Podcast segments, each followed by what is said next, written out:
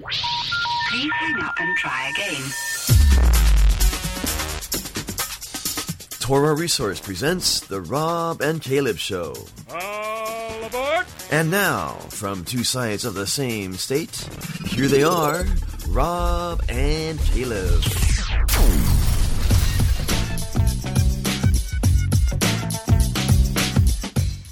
What up? What up and shalom? Welcome to the Rob and Caleb Show. My name is Caleb Hegg. With me, as always, a Rob Vanhoff. What up and shalom, Rob? Shalom. How's it going, brother? It is going well. Good. I like the I like the picture of you playing your cello.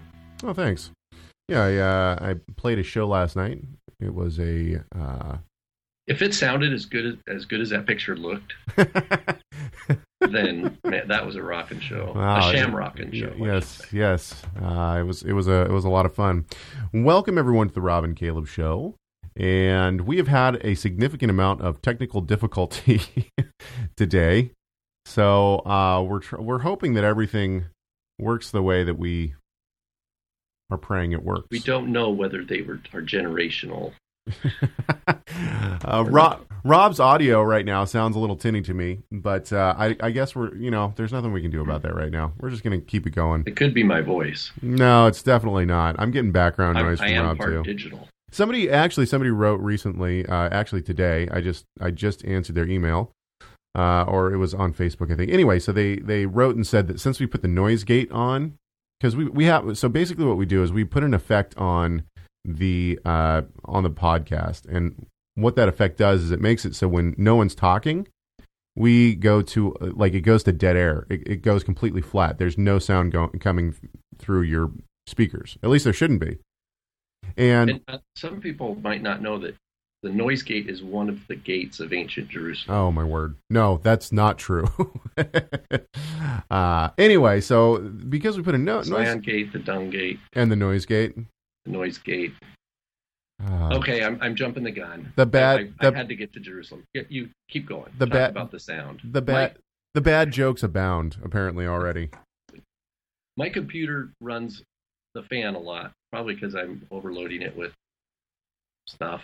And so when Caleb doesn't have the that gate on, there's this background noise that kind of hums. But on the flip side, that gate makes some people think when they're listening that their internet shut off because it gets so quiet. Yeah, it, basically it makes it so so it sounds like your your speakers shut off.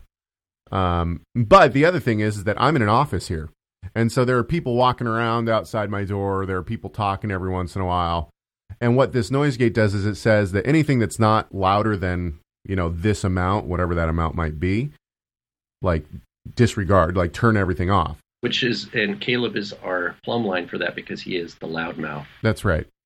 So what, whatever he says comes through. So let us know if you think that our okay. Let us know if you think that our uh, noise gate is annoying because you think that your computer keeps turning off. Um, then let us know. We'll we'll take that into consideration. We don't want people to be frustrated with the sound of this podcast, even though I think that that happens more often than not. Guess what we got, ladies and gentlemen, for all of our listeners? We got stickers. yeah. Stickers today. They just they were p- passed to me right before we pressed record. So this is and let me uh, let me move over here to my camera so I can see this too. I don't think anybody can see that really. Anyway, that's the uh, tipping sacred cows. It says That is designed by Mr. Smith that's right, Uh, Mr. Smith, of Montana, Adam- USA. Adam Smith, the Rob and Caleb Show, tipping sacred cows every Thursday, and then www.trradio.com. And then we have another one. I'm one of the 36, the Rob and Caleb Show.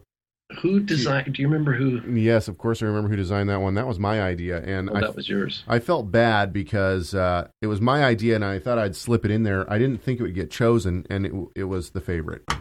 Mhm. So that's why I actually wanted two of them. Anyway, thank you. Uh, our producers from last week, Rebecca and uh, Adam, are the ones who produced the show last week, and they are the ones who sent the money to have those done. So a big thank you to those guys. So, And- and- yeah, go for it. Are you going to make an announcement, or did you already make an announcement? I'm going to make a lot of announcements. What announcement are you referring to? Well, I'm just thinking about uh, Mr. Smith's bumper Oh. sticker there. Yeah. Yeah. Are you? T- oh, wait, I'm still confused. I'll hold off. You you go. Sing your song, man. Play your cello.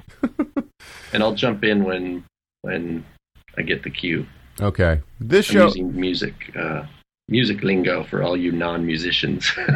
this show is going to be a little bit different. Um, I'd like to say that I'm not as prepared as I normally am. Maybe that's true. Maybe it's not. I did a lot of work this morning to try to bring this show up to par. But if you follow us on Facebook, if you're a fan of the Rob and Caleb show on Facebook, then you already know that we're changing format. This is like the this is like the transition show. And it's this is going to be an important show though because this is the year end of, of the that's right. the end of Adar. That's right. If people don't realize this, Friday night we start a new year on the Jewish calendar. Now, a lot of people might think that Rosh Hashanah, or also known as Yom Teruah, which is usually in what September, towards the end of September, middle of Sep- middle of September, sometime right around there. A lot of people think that that's the Jewish New Year. It's actually not the Jewish New Year. It's the Jewish New Year for um, what? It's like a civil New Year. They say it's the Yeah, Yeah, civil I New mean- Year. So like, um, that's just kind of like we have the school year. You know, it kind of starts. Yeah. Okay. So fall. the real the real actual new year when the when the months start again begins on friday night and that's why you have in the like uh, you know for the passover the passover is supposed to be in the first month on the 15th of the first month well that's coming up so that's why we have a new year so with the new year coming in we are going to revamp the Rob and Caleb show. And some people might think that uh, we've been drastic. What we did was we went into my YouTube account where all of our videos are, and we took down all of the videos from the past Rob and Caleb shows. And uh, we did that for numerous reasons. New start, uh, we're going to have a new format for the show, but also uh, we had some people uh, saying that we were not approaching things correctly, and uh, we took that to heart. And so we We're, we're decided purging out the leaven, that's right, taking the leaven out. taking the leaven out. What? okay. Uh, yeah. So we're getting rid of all that stuff, and so now uh, we're going to start fresh. I will tell you this though, um, that um, you can still listen to our old shows on the Full Access Pass, and you can also um, we'll also sell this entire season. Um, For one million dollars. once it's done once once we're done with this season we'll we'll sell the entire season so you'll still be able to hear our past shows and if there's a specific show that you want to share with friends or whatever um, you can you can still find them okay so not all is lost. Anyway so one of the things that we're going to do uh, let me explain a little bit about the new format of the show. This is actually really exciting for me because i've been learning a lot of new programs and a lot of new little tricks that we're going to be using for the show. For instance well actually that doesn't matter. Anyway so one of the things that's going to be different is we're going to post our show notes every single week and what that means basically i got some emails from a couple of people saying hey you know you're always referencing these videos we'd like to be able to see these videos in their entirety that you're talking about could you post those Uh, Fair. yeah, eh, totally fair. And so we're going to uh, post our show notes each week. You'll be able to find those at a specific uh, website page that we're creating right now. And thank you to our web developer, Mark, for doing all of the work on our websites and uh, for building our new page. on our website pages. Yes, exactly. And we're Rob's in rare form today. Um, and then also we're going to have a chat room. So basically, we're going to go live. We're going to do this whole thing live, which is a little bit scary and daunting. If we have technical problems like we did today, You all suffer. yeah, you're going to suffer. But basically, there's not going to be that we're not going to have uh, we're not going to change times on Thursday. You'll still be able to hear the show on Thursday at two o'clock and again at six o'clock. But what we're going to do is we're going to record it live on the air Wednesday morning at ten o'clock Pacific Standard Time.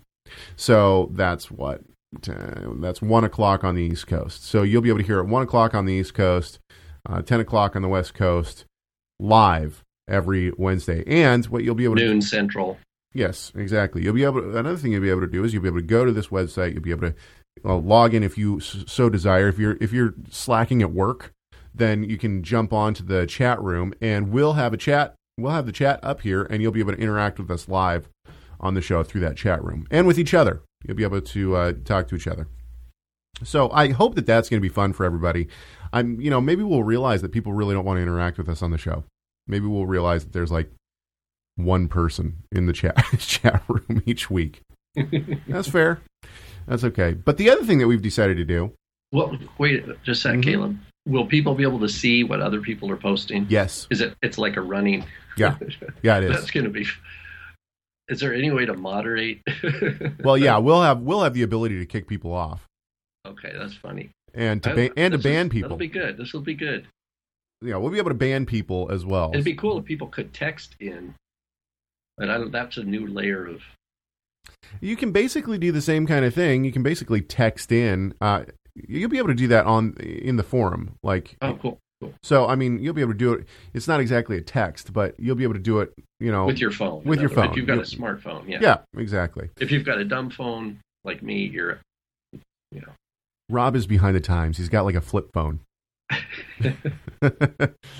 uh, so one of the other things that we're going to do is we're changing our approach a little bit. Before, what we've done is we've found things that we disagree with. We have, or you know, people have Well, sent. people it, send us. yeah, people send us stuff. We don't. We don't. talk about. we don't go out and, and search for this stuff, but people ask us to talk about stuff. So we get online, we figure out what side we, you know, we do all this research, we figure out what side we agree with, and then we totally blast the people that we disagree with. Uh, that's kind of been the way that we've, and maybe not even intentionally. That's not exactly how we've intended to go about things. It's just kind of the way that things have kind of happened. Uh, and so we've decided to not do that anymore. What we're going to do is we figure that we have such brilliant listeners that are far above the average curve of the, you know, churchgoer, synagogue goer, whatever it may be.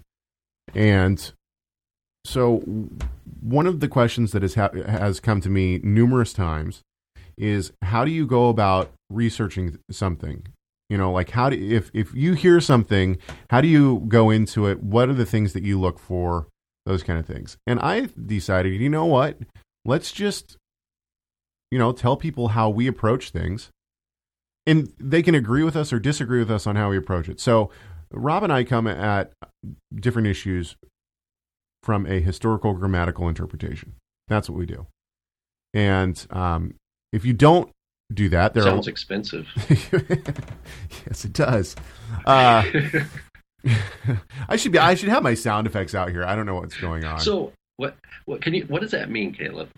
Historical, grammatical. Those are words that I don't even think I learned those in high school, or you know, in high school. I'm not sure. You know, the grammar, history. Those are like not popular high school subjects for most teens, at least the ones that grew up in the 80s. You can Google it. Um, what it means is is that w- in terms of historical, we have to look at things, look at uh, writings, and look at the Bible in its historical content, context. I'm sorry, in its his, historical context. So history means things happen over time, and there's things that develop, things that change, and it means that when we look at one historical situation and another, we recognize that there's a timeline, right? Just like just like the histories in the Tanakh, like the story of you know the book of First and Second Samuel, First and Second Kings, First and Second Chronicles, or the story of the patriarchs. Paul in Galatians says, "Look, Abraham received the promise, you know, centuries before the Torah was given at Sinai." Right? He's saying we got it. We have to recognize a timeline of things What's right? Abraham didn't. Abraham wasn't around, uh, you know, when Joseph was in Egypt, for example. I would right? say, I would say that it's not just timeline though, Rob. I would say that it's also, and I mean, correct me if I'm wrong, but I would say. No, ano- go another thing. Another thing that we say that we mean when we say a historical grammatical interpretation in terms of history is that let's bring it into our own time for a few seconds. Let me see if I, if we can I can explain this this way. Right now, I live in Washington State in the United States. Okay, I live in a. I mean, the neighborhood I live in is not great, but I grew up in a very nice neighborhood. I, pro- I would consider it upper class neighborhood, even though my family was, you know, middle class. Uh, I was born into a white Republican family. Okay, and I grew up in a middle class home. And you had you had ministers in Yeah. uh, both parents came from a line of Yes, had fathers that were pastors.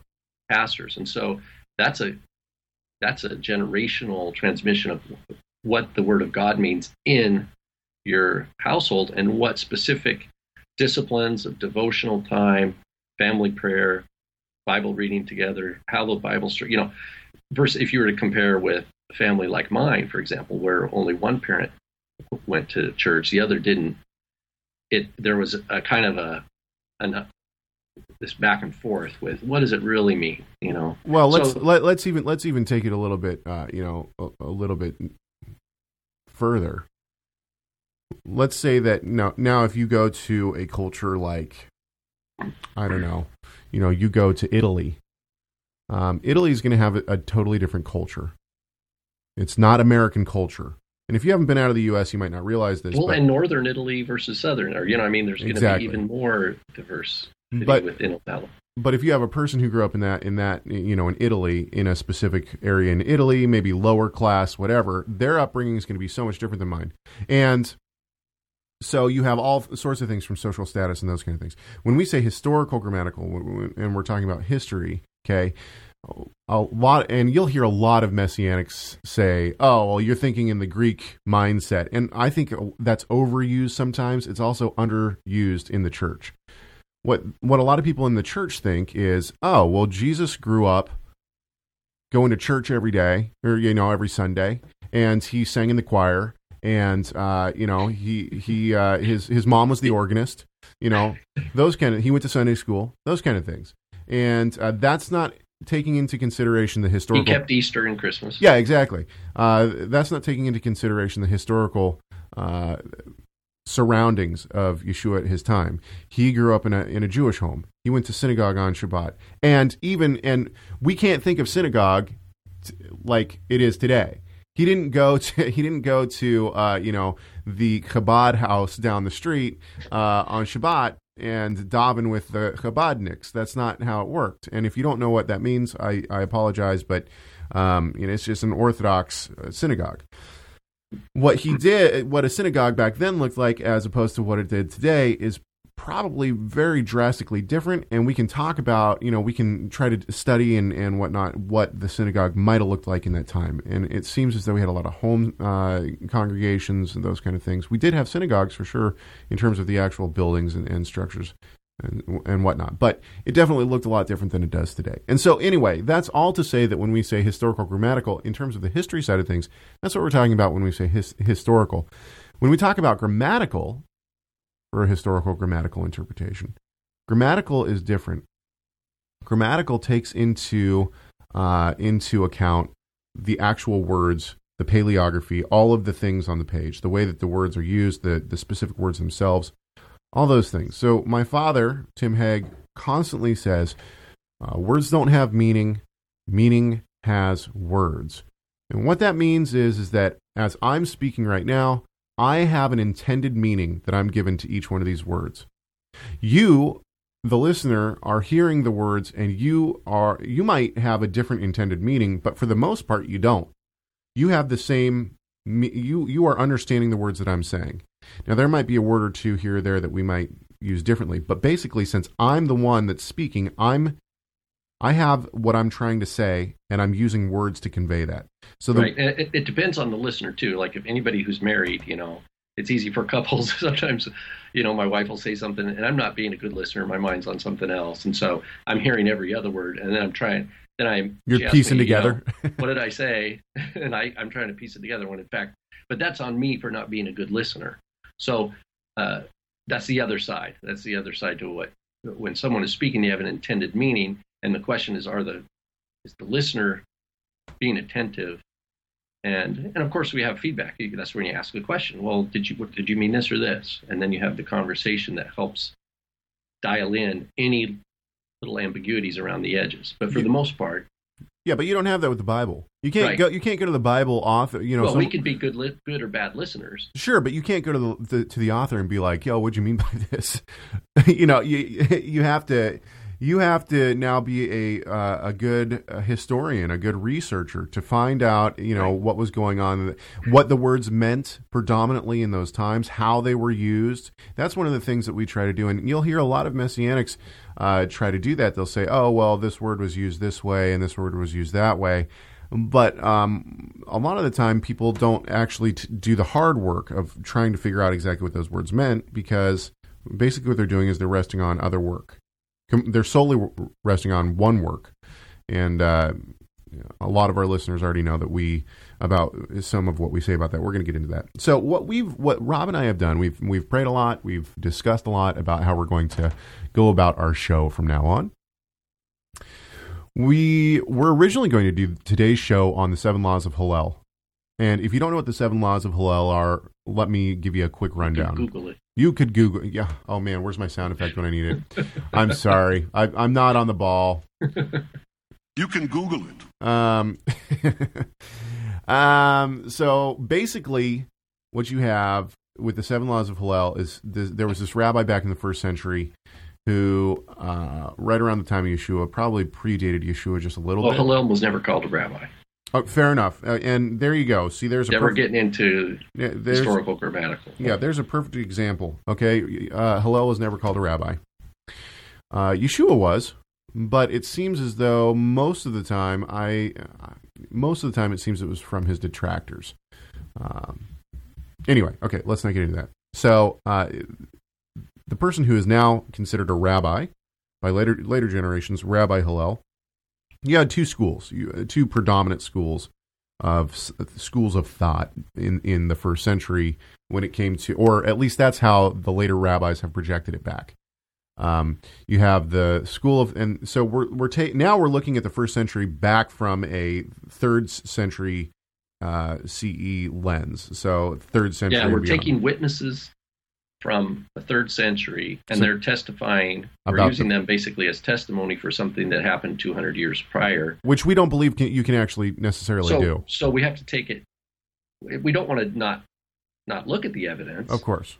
but we have to recognize its relative validity in terms of the bigger case. Yeah, does it, you know, is it really basically we have to take it with a grain of salt. It could be true. Um, and there's probably some truth to it. However, we don't know we have all the we have all this information in front of us and we don't know what what is uh real and what has been fabricated and what has been embellished. It would be like Caleb. So let's say you had a great great great grandpa who fought in the Civil War, and you don't have any written documents, but you have there were stories handed down, and now someone interviews you today, you know, 150 years later, And and says, "Yeah, and- tell and me says, about your Caleb, grandpa." Tell me about the Civil War. Yeah, right? exactly. From from what you've heard in, in your family. So and and that says, and you don't have any pictures, you don't have any written text. It's just And then I go to make a story about my grandfather. yeah. And so, well, I heard this, Yeah. and I heard this, and it might be that if they interviewed your cousin, they'd say, well, I heard it this way. Yeah, exactly. So, so we we want to hear the witnesses. We want to understand see, where but- in history and in geography, where on the timeline, where geographically I take ex- witnesses I take I take exception to that though, Rob. I don't know if I'd call them witnesses. You can't say that, that well, if they're a wit, they're testifying to something, but we're recognizing their position with respect to the thing they're they're testifying. Okay, uh, fair enough. So so and and I'll I'll I'll give you that one. Um, so But yeah, they're not officially a witness. so so according to thir- third century witnesses, we have these two schools of thought. You have the school of Hillel and the school of Shammai. Now this might be very basic for a lot of people that are listening to us, but no, hang on with us here because this is going to get interesting. which are called Pharisees, because there's also th- these same rabbis are talking about differences between Pharisees and Sadducees, right? And so, so it's within the Pharisaic camp Yeah. that yeah, absolutely. that we're kind of imagining this school of Hillel and school of Sh- uh, Shammai. So right? there, yeah, there was so there was uh, well, and there wasn't just two schools. There was a lot of schools. There was uh, the Sicarii, there was the uh, Pharisees, the Sadducees, there was the Essenes. Um, I'm a Catholic, which is the best of all the religions, really, because we have the most rules and the best clothes. Um, so And now, but see, now you're citing another, right? What are- What's the witness for that is Josephus. So, anyway, yeah, okay, yeah, exactly. So so uh, but so there we're applying. but- we're already applying these rules here. Hang on just a sec. We have we have more witnesses to the Sicarii and, and whatnot than uh, than just Josephus, though, don't we? Yeah, I don't know about that. I don't know about them. Okay. Anyway, let's move on. So, so we're we're going so many down so many rabbit trails right now. So basically, what these third, third century witnesses say is that Hillel made up these seven rules. Whether or not he actually did or not, that also is debatable. They could just be It could have been attributed to Yeah, Hillel because Some, some guy in the third century could have written them down and been like, "Check it out, this is from Rabbi Hillel," and we don't know.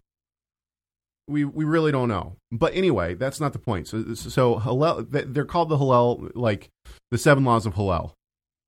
That's what they have. What what Rob and I want to do is we want to give you the seven laws of the of Rob and Caleb. The seven laws of Rob and Caleb. and these do come from us. These do come from us. That's right. We wrote these down yesterday. Now, we might, we might, there might be oral tradition that we modify them over time. We re, we refrain the right or retain the right to reword slash modify these seven. That's right. You don't have to agree with us on these at all, but That's not a requirement. that's not a requirement. But what we're but what we're trying to do with this, here's what we're trying to do. Okay, we're going to t- tell you all how we approach anything in terms of uh, theology, in terms of history, all these kind of things. We uh, have to ask certain questions. So if someone says to me, "What do you think about?" and we can take any of our old show topics. What do you think about the Copper Scroll Project? What do you think about gematria? What do you think about? I mean, anything. Just take you know any one of our old show topics. This is what I would be looking for. This is the test that I'm going to give. And what I hope is is that if you agree with some of these, then they might be in your mind when you're on YouTube looking at, you know, the next great video by whoever, or when you're sitting in your church uh, pew and listening to the pastor up front, you might be listening for some of these things. Um, if you don't agree, okay, that's fine. That just means that we have a different hermeneutic. And a hermeneutic, hermeneutic is just a fancy word for interpretation. Um, it just means that we we use different ways of interpreting things. But I want to give our listeners the seven things to look for, and in future shows, okay. And what we might do today is we might actually take a topic, depending on how much time we use here, but we might take a topic and we might just look at some uh, some of these clips that I've taken, and we'll try to apply some of these seven laws. And then if you if you uh, you know you can disagree with us all you want. You can agree with us. That's totally fine. But basically uh, you know this is this is to try to give a new kind of approach to how we're going to approach things on this show. And if you if we're listening to a clip ever and you hear this sound it means that we think that one of the laws have been violated. Okay? That's also one of my notification sounds so if i forget to turn off my notifications you might hear that. Uh, anyway okay so, law number one. Here we go. I feel like we should have a drum roll. Do I have a drum roll somewhere? Man, how unprepared I am. Okay, uh, never mind the drum roll. Yeah, thank you. Rule number one: uh, Are they citing primary sources? Now, we j- just kind of talked about this already. What's a primary source as opposed to just a source? So, I think I can take a, a good a good example.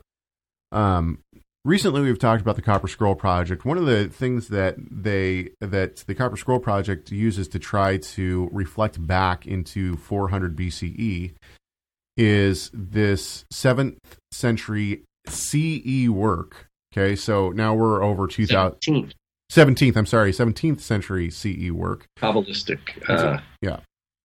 work. Yeah. They try to use this this work to try to to shed light on something that happened that they say happened in 400 BCE. Okay, that's not a primary witness. That's not a, that's not a witness at all. You know, th- that's like me. That's like Mormonism.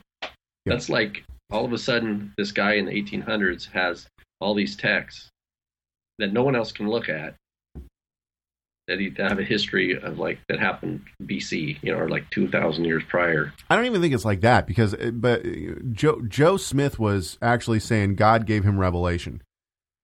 What this work is saying is is that it's been handed down. So it's basically like me saying I, I can talk to you about the life of Peter, you know, and tell you things that happened that aren't written in the Bible because, you know, just It's because. oral tradition. Oral tradition. Yeah, oral tradition. Uh, and the Catholic Church does that a little bit, don't- they? With the whole Pope, you know, he was the first. Peter was the first Pope. You know, and we don't really have we don't have anything in the Bible that tells us that. Right. And that, that's kind of like how, you know, every religion kind of creates its heroes. That's just like Hillel becoming a hero in the Babylonian Talmud. All of a sudden, Hillel, we know all this stuff about Hillel. Well, it's like at the same time, we have the Catholic Church saying all this stuff about Peter being a pope and stuff. And it's like, wait a minute, if we go back and look, I'm not sure we can say all that. exactly. So primaries, bing, a primary source. Yes, uh, I suppose I should still have that up here. A primary source would be something. primary source would be something like, and and a lot of people will say something like, "Oh, a primary source is the rabbis." Well, the rabbis are more of a primary source than a 17th century CE work. They're closer for sure, but they're still not. I, I still wouldn't say that they're like they're not eyewitnesses. A primary source for sure would be the Bible. Obviously, that that is the primary source. Um, so anyway, uh, rule number one: Are they citing primary sources? Rule number two: Are they repeatedly referencing Strong's numbers? The, and we're talking about the person who would be teaching whatever it is that we're looking at. And I, once again, if this isn't th- these laws don't necessarily mean that that a person's that what they're saying is discounted. A person can reference Strong's numbers. You know, and actually, somebody the other day was like uh, on Facebook. Somebody uh, wrote something in a response to somebody about like, oh, this you know this Strong's number says this, and then at the bottom of it they were like, sorry, Caleb Hegg. like I was getting, you know, like Uh oh. yeah, uh oh, I'm using Yeah, Strong's no numbers. apology necessary. We're not saying Just that. use use the tool according to its purpose. You know. yeah, exactly. if you can't if you can't remember where I, I think where Strong's is really helpful, like you're, you know, you don't have a digital computer, which you know a lot of us have gotten used to, and you're trying to remember where a verse is, and you can remember maybe two or three words of it. And now, if your Strong's is for King James, you're gonna have to be in the King James mode. If it's a NIV or whatever, but you look up that word, and you can that can help you find the reference, and then you can actually look up and see quickly what the Hebrew root was or Greek basic word was for that. And maybe you can find a couple other places where that's also where that base basic root is used. That's it. It doesn't teach you grammar. It doesn't teach you how to know which word is uh, the one to is the right definition for that particular context. It doesn't give you any of that. You only get that by learning the language itself. It's like the word you know pick the word bad in english. Well bad i can say you know but if we had a strong's concordance for today, you know, like well, what the word bad meant, you'd it would mean one of the meanings would mean like good, or it would mean it, something broke. Like well, if it a- was 1990, you know, it would mean good, but my keyboard's bad, or my headphones are bad, or it could mean like evil. You see what I mean? It, it, it which and then you're going to say, oh, which one of these meanings is right? Well, you have to understand the culture, the history, larger grammar of the language, and then you know you can narrow it down. Um, but anyway, the, but I'll- the, I'll but no, you're fine. The point is, is that Strong's concordance has its place, and we and we recognize that completely. We're not telling you to throw your your Strong's away. Um, and the other thing that we're but but and we're not saying that a person who uses Strong's predominantly is going to have everything wrong. What I'm saying is that these are just things to look for. If if if someone's using Strong's as their lexicon, then that should maybe be a red, flag. It doesn't mean that you should throw them out, throw the person out. It just means that should be a red flag. Okay. Uh, we'll, we'll move on. Number three Are the claims sensational? If it sounds too good to be true, it probably is. And this isn't necessary. You know, there have been some really, really big discoveries. You know, somebody would have said, and this happened when the Dead Sea Scrolls were discovered. They were like, "Hey, we found all these, we found all these uh, manuscripts from you know anywhere from 300 to 100 BCE. And scholars were like, yeah, right. No, you didn't. You know that I mean that's basically what happened. They were just like, no, that's not possible. But you know, then the testing began and all that kind of stuff, and come to find out, yeah, they they were. So it doesn't mean once again, this isn't saying that if a person makes a huge claim that it's automatically discounted. It just means it should be there should be flags that go up, and we should start asking some more questions. Okay, so sensational claims, things like I've you know I've found the uh, I've found the place where the uh, the treasure from the Copper Scroll is hidden. That would be a sensational claim. What was one that you didn't you see one the other day, Rob? I don't know. There's there's a lot of them out there. You can go to all sorts of all sorts of different sites. Probably, but I'm not. It's not coming to mind. Okay. Anyway, let's keep going. Number four: Are they teaching something that they have training in? And to go on the back of that, are they rejecting all other scholars in that field? Once again, this doesn't necessarily discount a person, but the point is, is that if you have a person who's an engineer and all of a sudden they decide to be to uh, stop being an engineer and become a uh, you know a Bible scholar, uh, the the question would have to be raised. Although you might have been very good at, at being an engineer, how much training do you actually have in the biblical languages?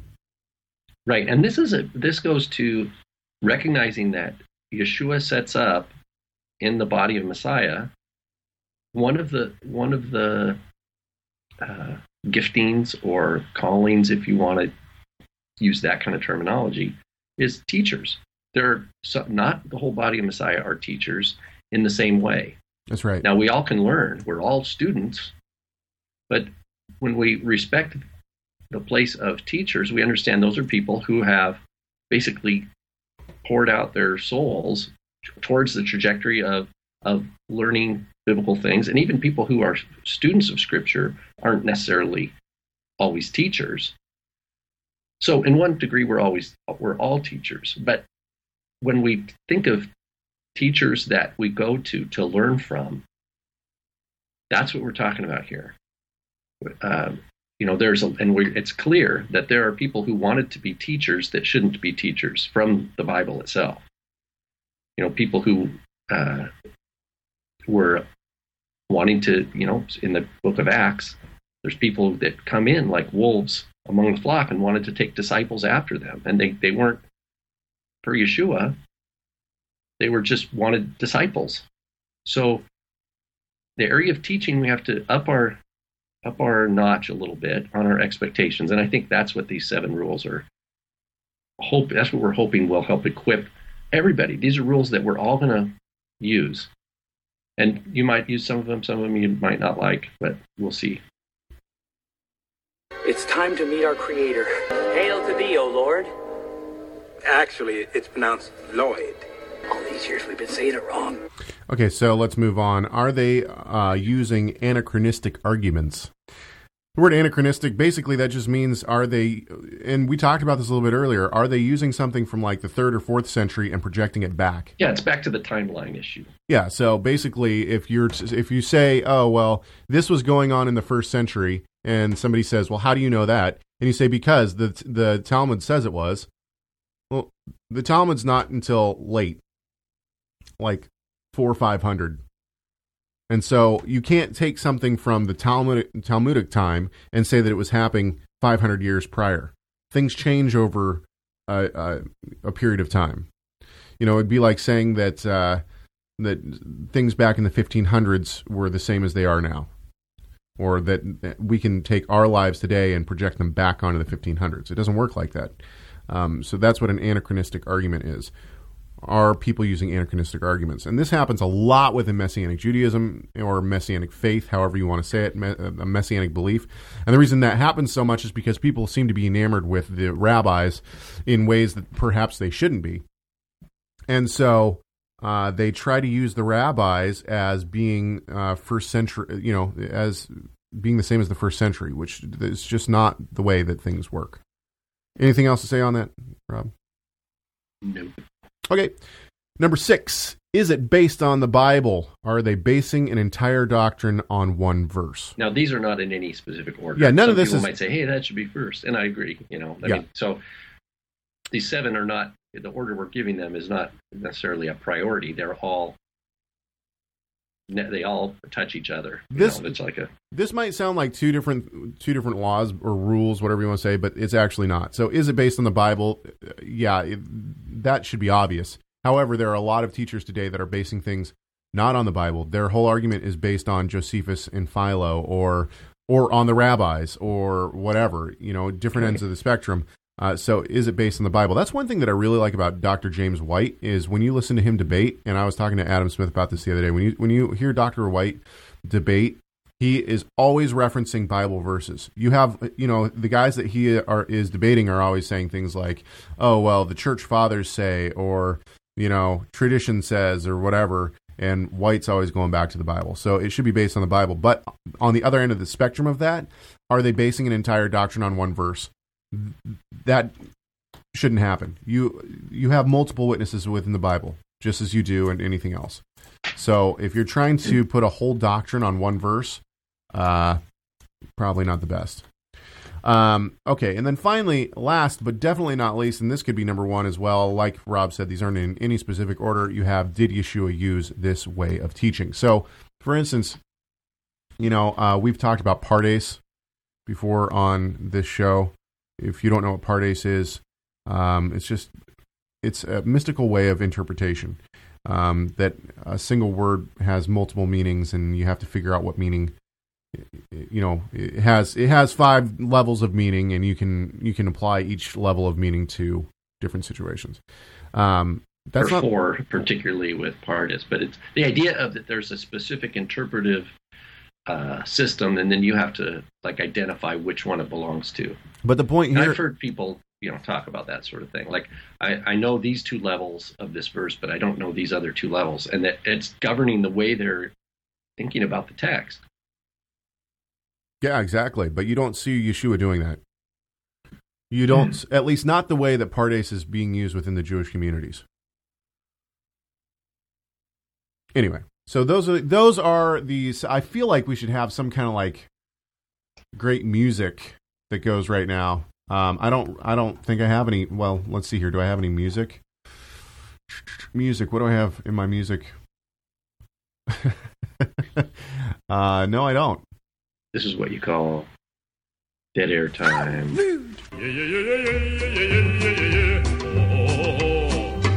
okay, so that's uh, that's our seven our seven rules of uh, approaching any new teaching. Okay, are they citing primary sources? Are they repeatedly referencing Strong's as their interpretation or as their lexicon? Are the claims sensational? If it sounds too good to be true, it probably is. Are they teaching something that they have training in? Are they rejecting all other scholars in that field? Are they using anachronistic arguments? Is it based on the Bible? Are they using an entire doctrine, uh, basing an entire doctrine on one verse? And finally, did Yeshua use this way of teaching? So those are the seven laws or the seven rules that we are going to use basically in our shows from here on out. And uh, we are going to, yeah, continually go back to those rules. If you disagree with them, that's fine. Um, but basically we've we've leveled the playing field here because if you disagree with us that's fine but these are some of the flags that are going to go up when we're listening to different clips and whatnot um, and so that's so now you know kind of how we're approaching things okay let's see here. Um, oh what did i do? I got out of my fx there we go. Okay so one of the email we'll move now. We'll move to an actual topic. We we might make this quick. I don't know how long this is going to be but basically we've I, I use that word too much. Sorry folks. I'm going to try to i'll try to get away from that uh, basically. Um i had somebody email me and ask me about the location of the temple in jerusalem which i thought was a little bit of a weird it's kind of a weird request um, i had never heard this argument before and uh, to be honest with you, I'm I'm not going to come out and just say this is wrong. What I'd like to do is just uh, listen to some different clips and then uh, apply the new rules that we just uh, talked about, and we'll let our listeners decide for themselves. I, I mean, I'll definitely weigh in and on it, of course, but uh, And I'm going to lean on you heavily here, Caleb, because I don't really know much about this topic. Well, that's fine. Actually, uh, th- this will be good because you and I can listen to these clips together and uh, just kind of talk about them. So basically, here's the argument in a nutshell. Okay, uh, we the Temple Mount that is the traditional site of the Temple Mount. Um, people are saying some people are saying that that is not actually where the temple was in the first well for the first temple or the second temple um what and this is a predominant view or this was made very famous by a guy named Dr. Ernest Martin who now is with the Lord uh, Dr. Martin came up with this and uh, he was challenged heavily on this. And the first thing that I did was actually I asked my friend Adam to send me what he knew about this because he had done a little bit of research on this. Um, so uh, he sent me some things. I started doing some digging. Sorry, I'm I'm trying to get into my notes here, which is a little bit difficult. Uh, so basically, there's two. There's my word again. Oops. Uh, there are t- there are two main reasons. There's one main reason that this whole thing came to light. He takes this. Martin takes this verse in Matthew 24 2, and I'm reading out of the NASB. It says, "And he said to them, he is talking about Yeshua. Yeshua said to them." Do you not see all these things? Truly I say to you, not one stone here will be left upon another which will not be torn down. Okay, so they take this this verse and they say, well, obviously the western wall, the wailing wall where all the Jews pray in Israel, that's still there. That's still there. So obviously Wait, what are you doing over there, Rob? You mean? writing a what am I pa- you writing a paper over there? I'm taking notes. Oh, okay. Um, uh, so what Martin says is that now this this uh, this cannot be true because uh, you know this can't be the place because the walls are still standing. Now, uh, full disclosure from the very beginning, I always took this verse to mean that the, that the temple and the temple's buildings would not be left remaining. Yeah, yeah. That's I didn't. I didn't because the the te- the the it says literally the buildings of the temple. The the wall the walls are part of the complex. It's not the outer complex. It's not part of the temple. In my mind, at least. Maybe I'm. I mean, maybe maybe you, maybe our listeners think differently. But I always I just always assumed, and maybe I shouldn't assume, but I just always assumed that that he was talking about the actual temple itself and the temple's buildings, the temple And in complex, fact, those are what and those are not standing anymore. Right. That's what was flattened. Yeah, exactly. Um, so the people Martin came up with the idea that, that no, this is that this is not that the Temple Mount that we have always known as the Temple Mount is not the Temple Mount. In fact, this was the Antonia Fortress.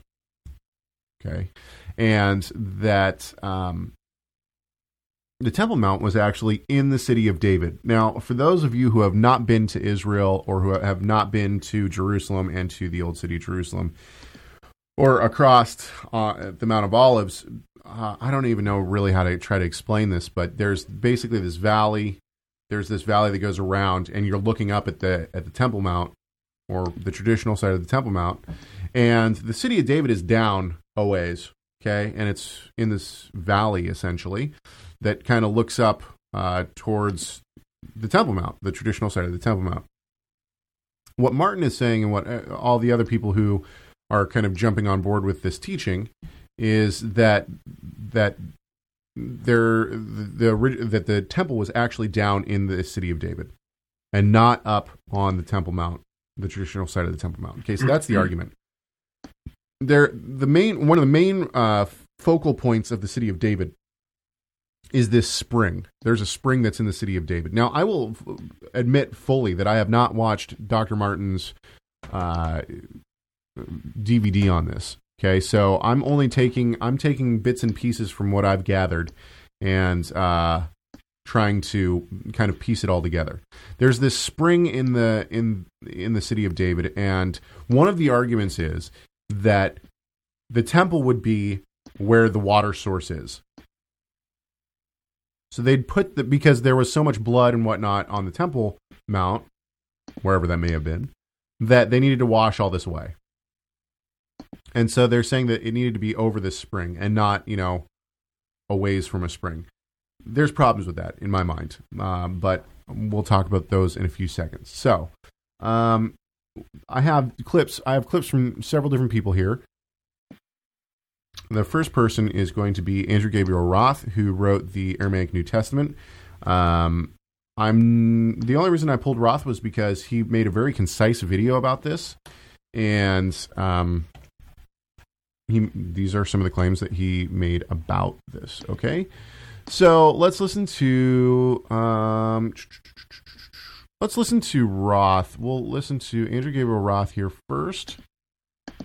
Here we go. As Ken Klein will explain in the DVD, Jewish tradition is vehement and unmovable on the idea that the Temple Mount is under, that the original temple, rather, is under the Al Aqsa Mosque. Okay, the only reason I pulled this clip was because that right there is not completely true. Um, there's actually three main opinions on where the temple could be within the Temple Mount. So I'm, maybe I'm splitting hairs here, and, and maybe I shouldn't be doing that. But when he says uh, Jewish tradition is adamant that it's under the Al Aqsa Mosque, uh, that's not necessarily true. The temple actually, there's a significant amount of people who actually believe, Jewish people as well, who actually believe that the Holy of Holies was not where the Al Aqsa Mosque is, but actually quite a ways out from there. So um, the idea that Jewish tradition has this set idea of where the temple actually was within the Temple Mount is not necessarily true. Okay, but let's move on to Roth's second clip. Um, I want to make sure that. Okay, here we go. Let's try this one. That if this was right, the entire future history of the world could change. And I agreed with them. But I said, well, you know, I'm not sure. So I had to overcome my own predispositions, as well as my Jewish tradition, to try to understand this great mystery. Where was the lost temple of the Jews? Okay, where what? Hang on, I want to pause it right there. I think we should every time it says a great mystery. I'm, I also think we should put we, a ding. We need it. We need a sound every time there's a great mystery to actually, discover a great mystery. Actually, one of the things, well, and that's kind of sensationalism, but it, one of the things that I would take issue with here. Let's back it up. I want to listen to this one more time. Listen to what he says at the very end of that. That that, that this isn't the full clip. This clip is a minute long, and we're only 23 seconds into it. Listen oh, to what he says at the very end, though. Great mystery. Where was the lost temple of the Jews? I'm not sure what he means by that, and maybe somebody can uh, maybe the uh, lost that that, that the lost. There was no lost temple. The well, temple got destroyed. Maybe he, maybe when he says lost, let's give him the benefit of the doubt here. Maybe when he says lost, what he mean, means is we lost it, as in it, it was destroyed. The oh, lo- destroyed temple. Yeah, but he uses the word lost temple, and it almost sounds like he's trying to set set it up as if you know we don't, no one like it's disputed. Like everyone's searching for this temple. That's how it kind of sounds. But maybe that's okay. Let's keep going because maybe that's not. Maybe that wasn't the intention. Let's keep going with this clip. Well, when I played the DVD, the first thing that stood out for me was a statement by Ken Klein that people were not listening to Josephus. Josephus, critical historical witness, someone that I read and research almost every day of my life. Josephus is descended from priests and kings on both sides of his family tree and is our best eyewitness to the first century. The times of Yeshua or Jesus of Nazareth, the times of the Apostle Paul in the New Testament. And so when I realized that the current temple models were not listening to Josephus, I needed to listen again. Okay, the reason I maybe that was not a good place to put a bell our bell there. But the the reason I I rang the bell was because he says that Josephus is our best witness to the first century. I don't think I would agree with that. I think our best witness to the first century is the apostolic scriptures. Right? Yep. It sounds That's like right. it sounds like you're in the middle of a paper over there. What's going on? Are, you- I mean, do you agree with me, or you think that? What do you think about his statement? Do you think that that? Uh, I, I like that he's he's putting an emphasis on paying attention to Josephus. but do you? But okay, but- let me ask the- you this because you, you know relative. you know you know Josephus a lot better than I do. Okay, on this uh, this much I know. I know that Josephus has some historical errors that we know are historical historical errors, right? Yeah, well, he's uh, what is Josephus trying to do? I mean, he's got his own agenda, right? He's living in Rome. He's kind of a, a turncoat. He's not kind of a turncoat. He is a turncoat. I mean, I mean, I'm just thinking we got. He's writing from. He's been kind of given a lux life in Roman high society, and he's he's tells stories of the Bible in ways that would be appealing to to Roman ears. I'm not saying that we that we need and to. so he's he's telling a story for a for a purpose and when he describes he you know he is an important witness i agree with roth on that oh, but he's certainly absolutely. not a witness to the days of yeshua i mean that's there, there's at least a generation there in between But my point is, okay, can can we just take? It, there's a reason that that uh, Josephus' writings are not in our canon.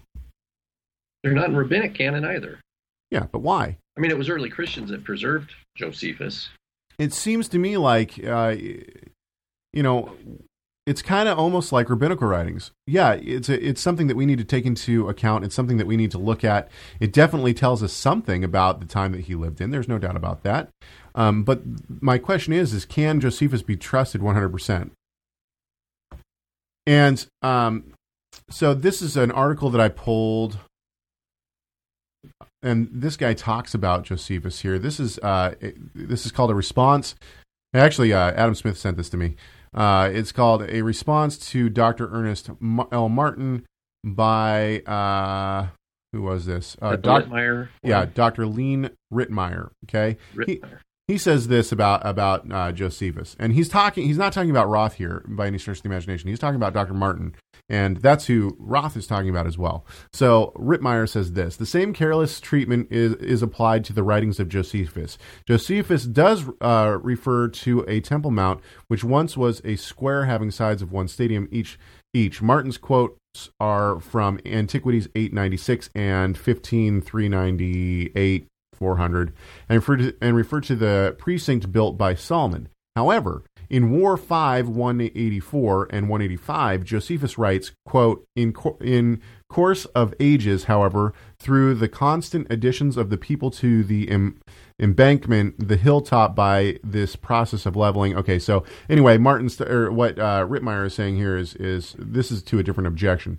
Um, he says this point is ignored by Martin. The Mishnah also states the temple. Okay, did I? Um, ba, ba, ba, ba, ba, ba. I'm on. I'm on the website you're on. I'm just kind of scrolling here. Sorry, guys. Okay, so he says later on, and he's talking about actually. I have another quote too. Um, he says. The, the archaeology evidence also negates uh, such possibilities. No, I don't want to go to that. Anyway, so basically, he talks about what he's talking about here is Josephus and how Martin basically doesn't take into account all of Josephus. He only takes into account a little bit of a Josephus. So Josephus clarifies. Um, Josephus seems to only be giving a rough estimate. I didn't pull this whole thing anyway. Uh, the point is, is that Ritmeyer seems to take exception to uh, Martin's looking at Josephus. And I'm not saying one way or the other. All I'm saying is, is that it seems like there's dis- there's dispute over uh, what exactly all of the evidence that Josephus was was uh, bringing to light. So let's move on. Let's keep going. I have another clip from. Oh yeah, I check this out. I didn't I didn't understand this, Rob. Maybe you can shed some light on this for me, okay? Listen to what Roth says here, and, and I'll I'll explain my confusion here in a few seconds. Um, but listen to what he says about this. For me, one of the defining pieces of evidence was when we found Hezekiah's tunnel, the water source is going so far away from where the temple was supposed to be as to make it impractical. If you've got two million Jews that need to ritually cleanse or mikvah themselves every time they go for the temple, then it makes sense to have the temple line up with where Hezekiah's water tunnel ends.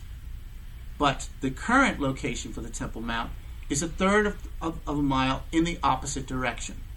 Okay, maybe Roth knows something that I don't, and maybe maybe you can shed some light on that.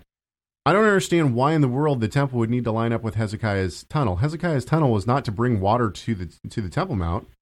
Hezekiah's temp, temp, uh, tunnel was built so when uh, when Israel was cut off, so that they could get water to survive. Yeah. to survive, not to not to do ritual purities. Right? Am I wrong? No, I think I think that you know, and this is an area, like I said, this area I, I haven't researched, but I, think that the idea of the there were mikvaot right around the temple that were gathered from rainfall, and not always dependent on you know Well, I read an article. I did read an article. Sorry to cut you off, but I did read an article that said that basically the the mikvahs right in the temple com- in the traditional tem- temple complex would not have serviced all the people during festival seasons. So they had these pools, and these are probably the pools that were that are talked about in um, in the apostolic scriptures, where the where the lame went to try to bathe and whatnot to be healed. Uh, but they they had these huge these huge pools that people would actually use as mikvahs um, that were sourced by by uh, natural bodies of water. So it wasn't just those mikvahs, but yeah, you're right. I mean, I the mikvahs at the temple were serviced by rainwater. So I'm not sure why, uh, and maybe I'm missing something. Maybe Roth, uh, you know, maybe maybe he knows something that I don't. But you know, Hezekiah's tunnel, in my mind, doesn't have anything to do with the temple at all. It never it, it, it never has. But I haven't done a whole lot of research on. So maybe one of our listeners can can shed some light on that. Uh, you can always email us and, and tell us why that why why would Hezekiah's tunnel matter when it came to the Temple Mount and bring water to the Temple Mount. Um, the other thing is is that the the notion by Martin that that there needed to be a spring at the Temple Mount to service that amount of water it just doesn't seem to to hold weight. And the reason why is because there was an intricate water system up on the traditional side of the Temple Mount. Ba- and basically, the way that it pumped, I did it. I did a little bit of research on this. It's it's actually really fascinating. And I, if somebody has more information on this, I would love to see it. But basically, the way they had these natural water sources, and they had these cisterns that were quite a ways away, and they were they basically were up from the Temple Mount. So the way that this person in the article that I was reading explained it was, it's just like a water tower the Yes. wa- the water from the from the Temple mm. Mount that came to the Temple Mount was at a 64 foot incline. So you have 64 feet of pressure coming down to the uh, you know water pressure coming down to the to the Temple Mount, and that made it come out of these cisterns at a good rate, so they could flood the traditional Temple Mount. You know the the place where it's tra- traditionally said they they think that they could flood the Temple Mount extremely quickly and then drain it into the Kidron Valley.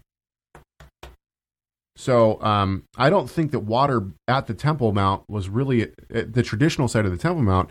I don't see how that was an issue. I don't see how that was a problem. Um, but you know, once again, I'm I'm willing to hear. You know, I haven't watched Martin's entire DVD, so um, the what next is good what is good about what Roth's doing is he's at least citing his source. Now That's we, true. we might we might not uh, we might say, hey, you know, well you're you're you're you leaning too heavily on Josephus. Uh, we could we could suggest that, but or, or and, and then this gets into Josephus scholarship because you have Josephus scholars that disagree with each other on how to read Josephus. So, uh, but the idea is it's it's a witness to the late first century. Josephus is writing in the 90s, early 100s, right? Probably um, looking back, and so he's definitely an important witness to uh, the post Second Temple era. Okay, I want to move on to a different person uh, because there's another guy who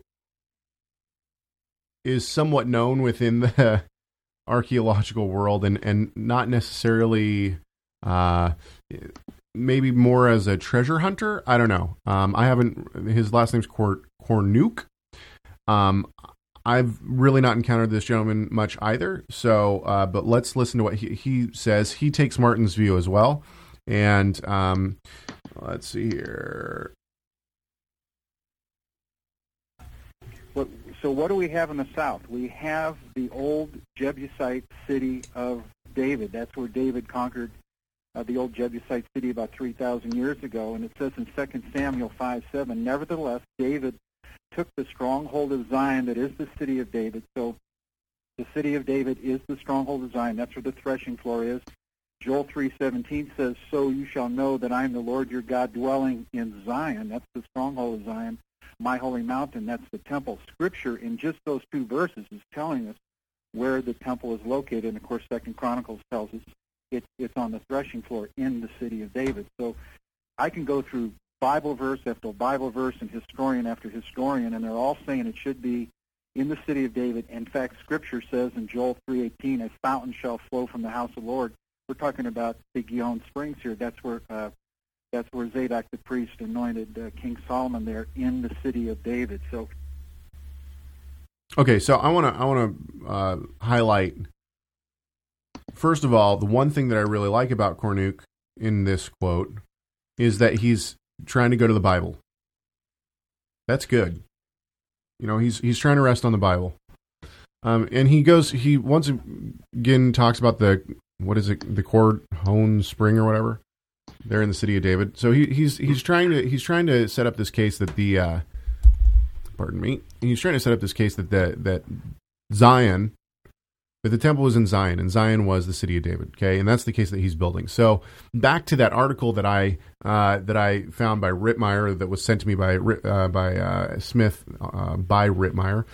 Uh, he says this. He says the archaeological evidence also negates such a possibility, and he's talking about that the temple was in the city of David.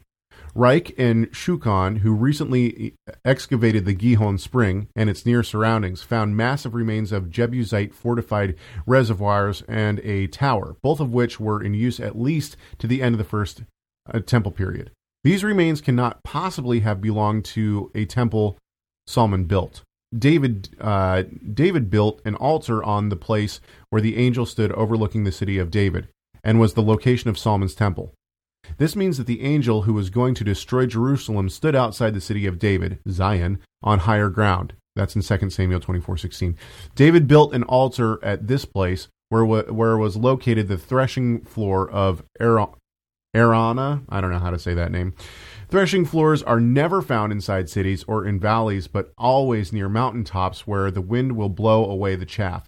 The temple, therefore, had to be built outside of what was the, then known as Zion on and higher up the mountains. That makes sense to me. What do you think about that, Rob? Are yeah, you... and back where you know talk in parallelism where it says the city of David and then Zion. Uh, Hebrew parallelism doesn't mean that they're always exactly the same thing. It means generally that these things are are related to each other. They're closely related to each other. It does in a parallelism. It doesn't mean that it's ident- that it's identical. Yeah, absolutely. Okay, let's listen to another clip then by Cornuke. I know we're going. What what what time are we at here? I guess it doesn't matter. Doesn't matter. Well, it's not going to matter when we're live either because we have way too much. We have more time than we'll ever use. I think. Okay, so uh, this is going to be an interesting one. Here we go. Oh wait, I want to trying to get into new habits here so that when we go live, the habits are in place. Here we go. So one of the arguments against the Temple Mount being the original site of Solomon's temple is you got that retaining wall, which is a pretty impressive piece. It's still in place, yet we're told that not one stone was going to be left standing upon another. Well, there you got a whole bunch of stones. We already talked standing about that. one on uh, top of the other. You got this business about the spring. And by the way, one other comment, Bob, before we cycle back to the location of the temple the the stone that's now encased in the dome of the rock where Muhammad's night uh, trip was supposed to have been launched from uh, with his horse. Uh, is it possible that that might, if it was encased in the fortress Antonia, uh, could it have some connection with Pilate and Christ's appearance before Pilate? Absolutely. If if you look at the Bordeaux pilgrim, who's the the strongest eyewitness in 333, he says while looking east from the Church of the Holy Sepulchre, he saw stone walls with foundation going down to the Tyropoeon Valley, and uh, he describes it as the uh, uh, as, as as the Roman fort Praetorium, which he he said was the place where Jesus was sentenced to death. So get this: if, if he's looking east, if you go east from the Church of the Holy Sepulchre today, all you see is the long wall of the Roman fort. You don't see the temple. That's what he said he saw, and he said that Roman fort is where Jesus was tried on the How on the he- top of the rock, the, the the highest point of the rock. Yes. Just, so some guy in the 300s, some guy in the fourth century, you tell him that's where Jesus was tried, and we just take his word for it. Oh, and that's why I rang the bell. Oh, yeah, it's like It's not a primary do witness. you realize by the fourth century how many places had been set up already that this is where this happened and that this is where this happened. You know, that people are already by that time. You've got a tourism business based on p- pilgrims who are coming to the Holy Land to Well, try to see where things happened. Well, and the Church of the Holy Sepulchre was already built by then. Constantine already built the Church Yeah, of the Holy was- yeah, Sepulchre.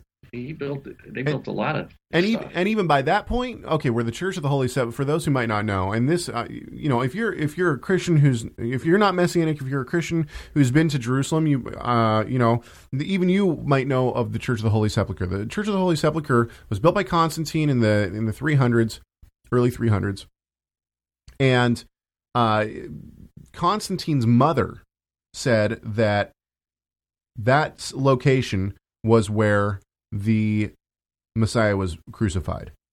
or buried, right? Or No, crucified. Or- or Uh, Actually, maybe you're right. Crucified and buried. Um, and so there's been a lot to now. Maybe I'll tip my cards a little here. Uh, get get your tomatoes ready. I actually think that she was right. Believe it or not, I actually think that the that the location of the Church of the Holy Sepulchre. I think that's right. I have I, I have uh, reasons for that. However, I'm the first to admit that it's not a very popular view amongst some people.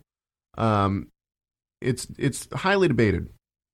It's highly debated, but um, I think that there's good reason to think that the Holy Sepulchre was actually a place where where that could have happened. Anyway, the point is, is that it's all de- it's all debatable.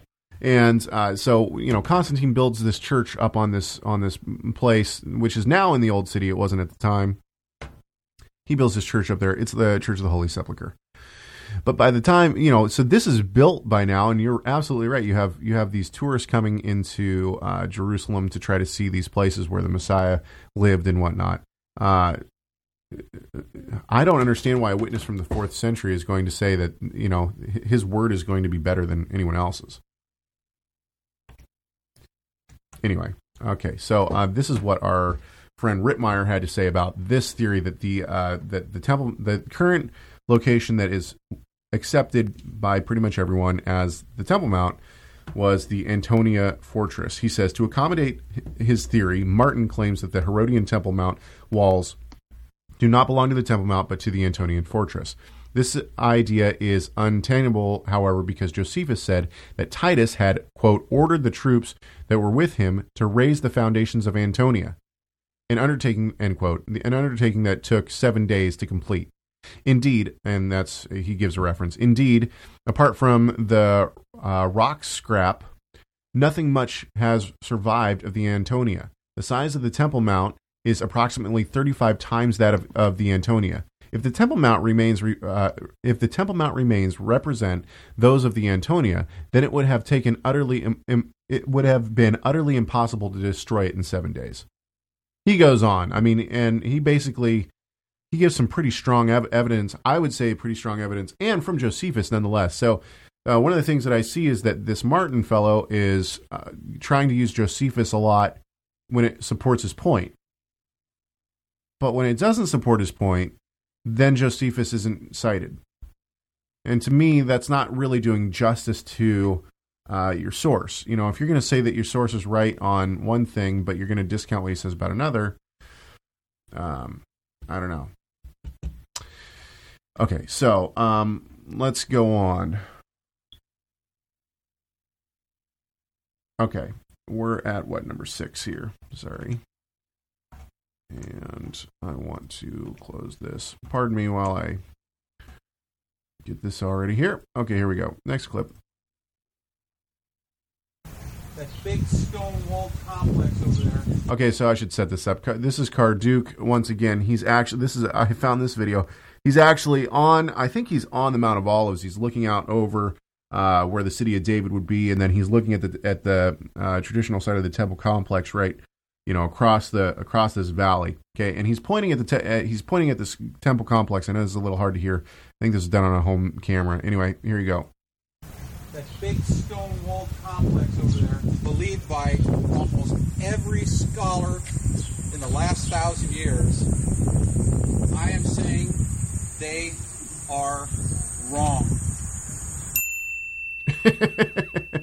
uh, okay, so that's one of the rules, isn't it? Uh, basically, it's a flag. These are it's, flags. Yeah, it's it's another way to think it's a flag. It's not. I'm not saying that necessarily. You know, there have been people who have challenged uh, traditional scholarship and they've been right. Okay, um, but this is definitely a flag. Cornuke does not have his uh, degree in. I don't believe he has a degree in in archaeology, and by any stretch of the imagination. Is he like a retired businessman kind of? I, I believe know. so. I, I don't want to speak out of turn. I don't I don't know exactly what he did, but uh, uh, he's definitely going against all the archaeology. Okay, uh, so take that at you know take that however you want to. Okay, that's that's not a slam dunk either way. It's just a flag, but these are you know. yeah, these are these are all just flags. It's not. I'm not saying that one way or the other. Okay, here's my final clip that I have, and this is actually from Roth again. Um, and thi- so this is what Roth. This is the reason that Roth believes that this is such a great discovery. Okay, that this is such a this is a longer clip, but this is his thinking on why this is so important. Okay, here you go. Oh wait, hang on. I don't want to do it like that. I'm sorry. There was a gentleman, or I should say a high priest and a king named Simon the Hasmonean, who cut down the real Mount Zion and who sanctified the area for where the temple was. That area is not under Arab control. That area was never redefiled. So it is still sanctified to this day. Now, why is that important? It's important because the Jewish people can rebuild on that sanctified ground the right place for their temple. They can rebuild it tomorrow. And there is absolutely nothing the Arab authorities in the Middle East can do about it. Okay, I, I, the clip's not over. He still has over a minute uh, in this clip, but uh, I find that interesting that Roth believes that this site. Do- I mean, does Roth really believe that the Jews, the Jewish people who uh, hail the Temple Mount as the Temple Mount? I mean, it's it's definitely oral tradition, if nothing else. I think there's much more in oral tradition, but even in oral tradition, the, uh, to me, the Orthodox Jews are never going to say, no, our oral tradition is wrong. This isn't the Temple Mount. Let's go build over here.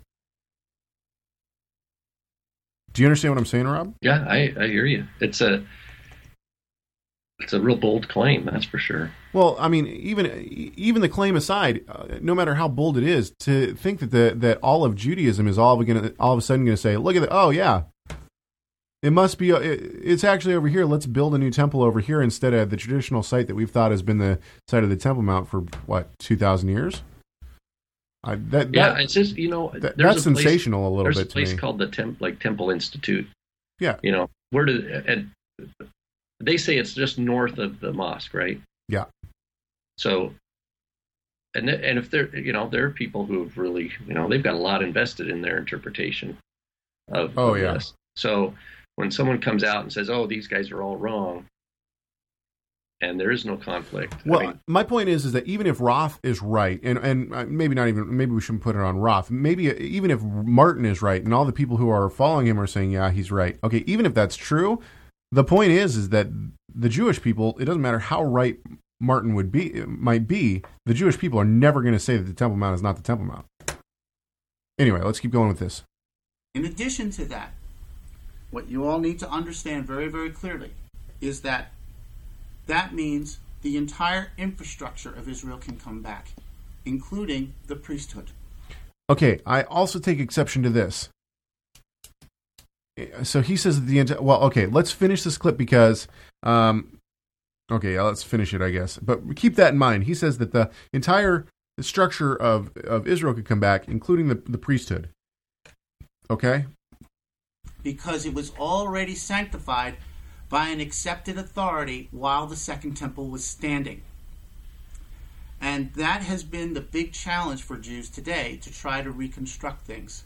But with Simon the Hasmonean certifying and sanctifying that land from Second Temple times, all of it can come back exactly as it was in the time of Messiah, exactly as it was before the Romans destroyed everything in 70 AD. If our God has preserved his word, why wouldn't he preserve his land? Why wouldn't he preserve and allow for the temple to be rebuilt? Because when that happens, it will usher in the return of Yeshua or Jesus, the Messiah. Okay, I have problems. I have some problems with with that entire statement. First of all, let me ask a question to you, Rob. Do you believe that if the temple is built, that's going to to usher in the the Messiah? I don't. I don't think so. Do you? Okay, let me ask you. Uh, let me ask you a different question. And these these I, I have not asked this to Rob. I don't know his position on this. Do you believe that the temple can be built before the Messiah comes? Do I believe the temple can be built?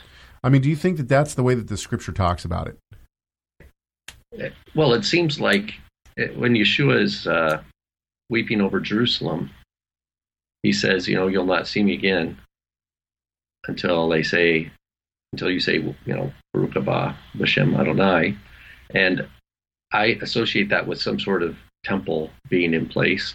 Do you see? I disagree Uh, with you. I don't think that, I, and I could be wrong on this for sure. But personally, I think that the temple won't be built again until the Messiah comes.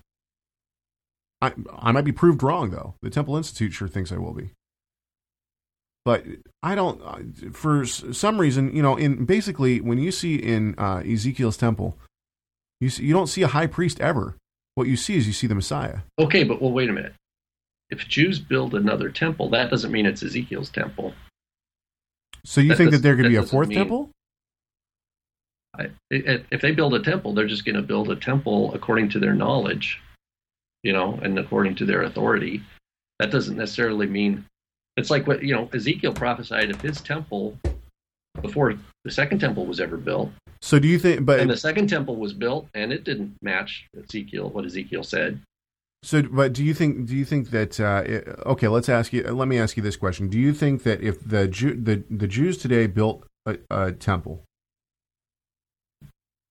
would we as believers?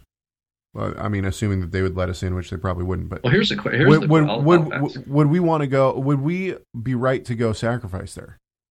Well, here's it. Let's say let's say the Jews built a temple on the Temple Mount. Would some of these people that say that's the wrong place acknowledge it? My question is: Is would you? You know what I mean? Would Would, you? they say, "Hey, yeah. I'm not going to"? That's the wrong place. They, get- they built it in the wrong place, therefore it's illegit. Is that the, is that the is that where we're getting to?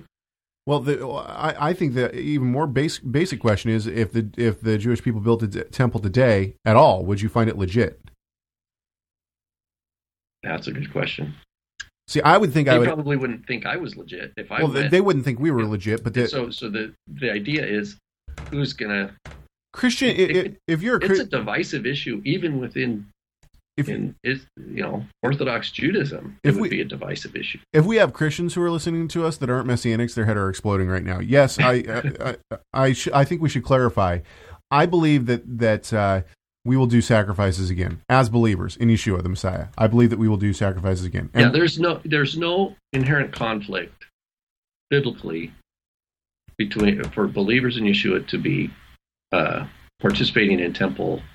Uh, I know that's a problem for people, but the but for there's for some people, not, there's no conflict. I mean, Paul, it- it's clear in Acts. Paul took the Nazarite vow.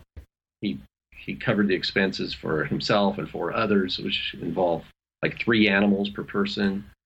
So I mean, See, but okay, so but uh, so with that out of the way, let's. I mean, we're not going to argue uh, about that right now uh, with anybody. But the point is, is that yeah, we believe the temp- that that sacrifices will be done again. The point is, is that I think that uh, the temple would be legitimate, and the reason why is because Yeshua. You don't seem to have, and this is speculation. I I know we're getting into speculation, but it doesn't seem as though the Shekinah, the presence of the Lord, the cloud in the temple, returned for the second temple. We don't we don't see that.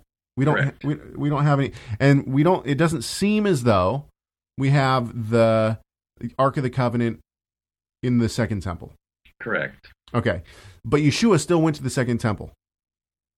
correct, So and it seems as though he found that temple to be legitimate even though he disagreed with the with the uh, Pharisees and Sadducees. correct. Okay. So And this this would be in, in uh, contrast with like some of the Essenes, or if we or say the Yachad, right? Yeah. The uh, the Qumran community that said no, they're they're illegitimate.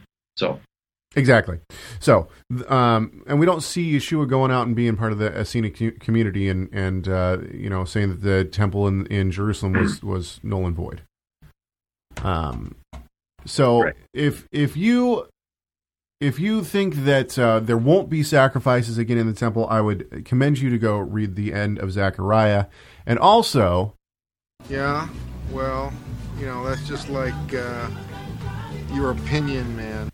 Um, okay, so the other point is is that he said Roth said in that quote, and I'm not going to try to go find it again. I should have marked the time. Sorry. Uh, he said that that the whole priestly structure would be, you know, the structure of Israel would come back, including the priesthood. I don't think that that's. Here's one of the big problems. Here's now I'll try to unravel what I just said. That I think that it's a legit, legitimate temple if the Jews rebuild before the Messiah comes. Here's the biggest issue that you have with a with a rebuilt temple. Everybody right now in the world is defiled by corpse corpse defilement. So how are you going to everybody? So how are you going to get a priesthood that is cleansed from the ashes of the red he- heifer? Because you have to ha- it has to be a clean cow and it has to be a clean priest administering the ashes of the red heifer to make the people clean. If you don't have a clean if you don't have a clean priest, then you can't he can't administer the ashes of the red heifer. So there's no way to get a clean priest now. The only way that you could get a clean priest is if you had something that made other things clean, ritualistically clean. And who and who or what does that? The only thing that we know of, of course, is Yeshua. The woman reaches out and grabs the hem of his garment. What happens? She's she's cleansed. She doesn't make him defiled. She becomes cleansed. Um, is there anything else? If somebody touched the altar, but I, even then, I think that the the unclean people. I don't think that you could get cleansed from touching the altar. Could you, or could you? I forget. no, no, that holiness is you. It's a it's a conundrum that we're up against here with this issue of corpse defilement and But that's another reason I think that the Messiah will come back before the temple's built, because the only legitimate time that you could have a priest who is clean is if he's. but they could still they could still build it and say you know we're going to do the best we can with what we have I agree. and then and then maybe a prophet will rise up later and help us you know push it to the next I'm not dogmatic about it. That's for sure. There's no doubt about that.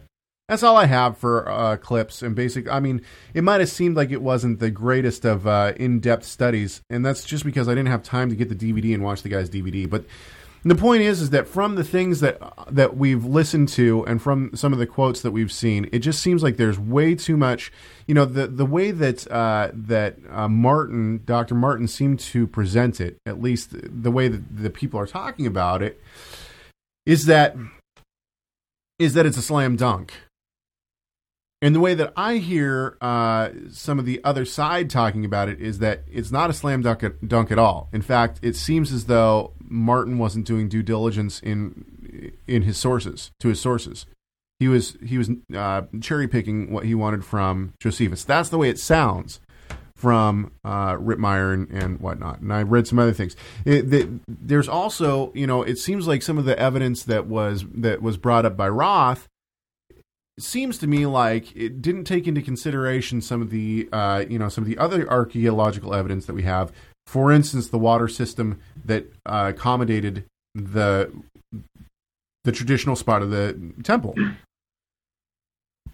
If that was, if it was just a, uh, if it was just a outpost, you know, the Antonia camp, why in the world did they have the water system uh, so intricately built for it?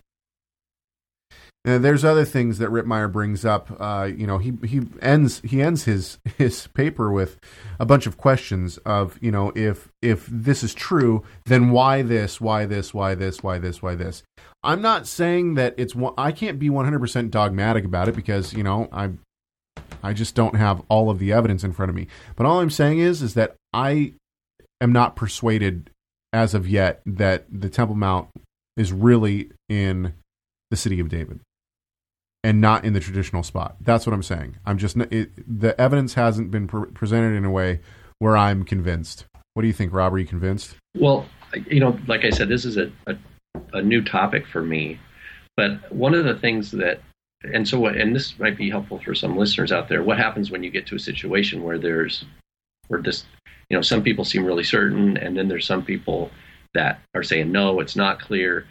And if I have no prior training or you know, you know, I don't have any research investment in this area. How do what do I do? Well, one of the things that uh, I do really appreciate about uh, Ritmeyer is the fact that he has spent years, you know, excavating, and he and um, there was a there was a scholar that Martin had claimed to study with, uh, Benjamin Mazar.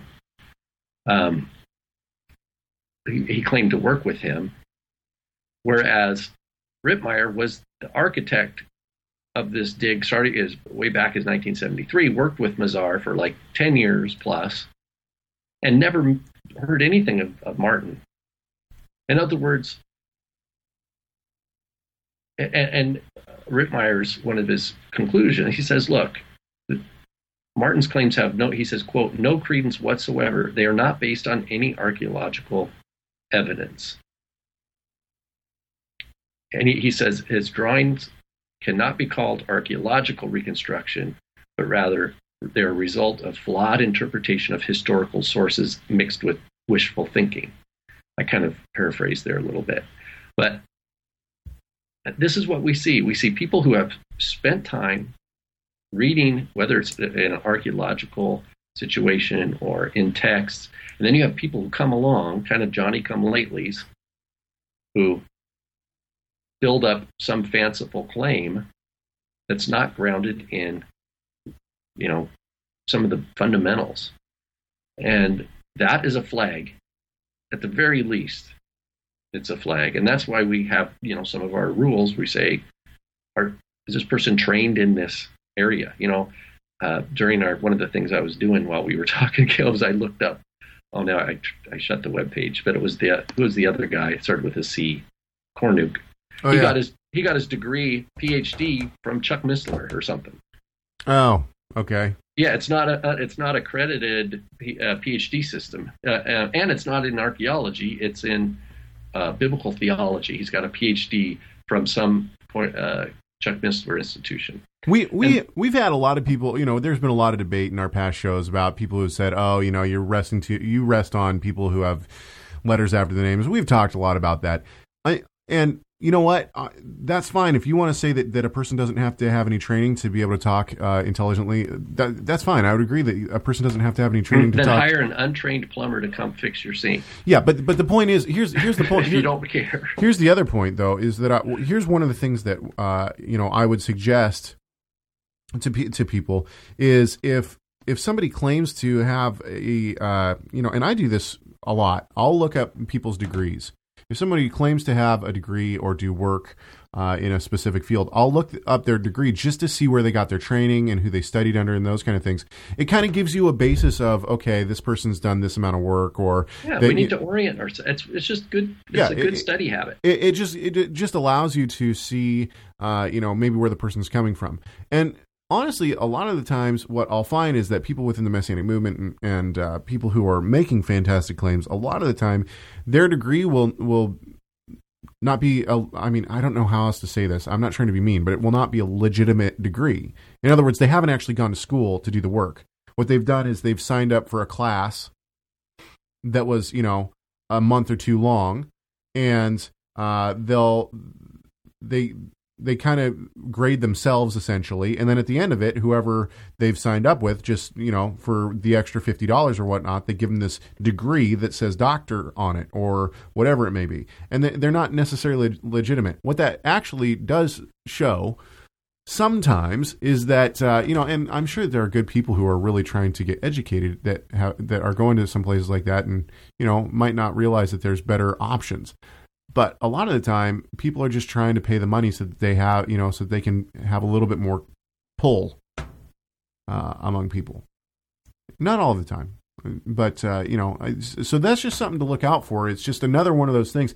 Basically what i'm trying to get people to do is is have some of these things in their mind so that when they are listening to somebody you know if you have three of these flags or four of these flags go off then something might definitely be wrong you know if a person is is hitting on on four four of the seven points that we're making here to look out for then what I hope happens is that you know if you at least agree with the with the seven laws that we've put out for things that we look for, or the you know uh, maybe we should call them something else. The seven flags, seven flags. Instead of six flags, it's seven flags. Seven se- seven flags to look for. That's what we should call it. The seven flags. So if you get if you get four out of the seven flags, then uh, you know something might definitely be wrong. Even if you disagree with us on maybe one or two of the flags, if there's you know if four of them are hit that you agree with, then maybe you know then something needs to be something's going on. Is basically all I'm saying. Um, and so I hope that we're uh, I hope we're being clear on how we're trying to approach this now. Uh, you know, I want to give the, our listeners uh, good tools to be able to, you know, to be able to discern for themselves. You know, uh, and a lot of that comes from just uh, the idea that, you know, I don't want people to listen to me and pe- people don't listen to me and say, "Oh, this guy's right." I think more people disagree with me than actually agree with me. That's that's okay. Uh, but what I what I want to do is I want to be able to give people the tools to say, you know what, uh, I I have the ability to say whether or not this is right or wrong. I hope that that's you know something that we're able to, if nothing else, something that we're able to to help people with. All right. Well, uh, next week we're going to try to go live. You can join us. We hope, Lord willing, and we'll be praying about this. We hope you do too. Uh, we'll be praying about whether or not we uh, are able to go live, whether the Lord will allow us to go live next Wednesday at 10 a.m. Pacific Standard Time, and that's 1 p.m. on the East Coast, Eastern Standard Time. And so you can join us hopefully by that point and watch our Facebook page, our f- uh, Facebook fan page, if uh, if we are going to be going live, which we hope we will. And uh, if we have a, uh, a chat room up, all of that information will be on our Facebook page. You'll be able to go there. You will be able to uh, sign up for the chat room and uh, be able to chat with us live on the air. And you'll be able to listen to us live as well. And I hope that it goes well. It'll be interesting to see how Let's stoke goes. this fire up. Yeah, let's stoke it up. Uh, and I hope that this show has been encouraging to you. I hope that we are going to be able to give you some tools to be able to discern within the body uh, good teaching and false teaching. And all of that is just so that we can glorify our great God and Savior, Yeshua, the Messiah.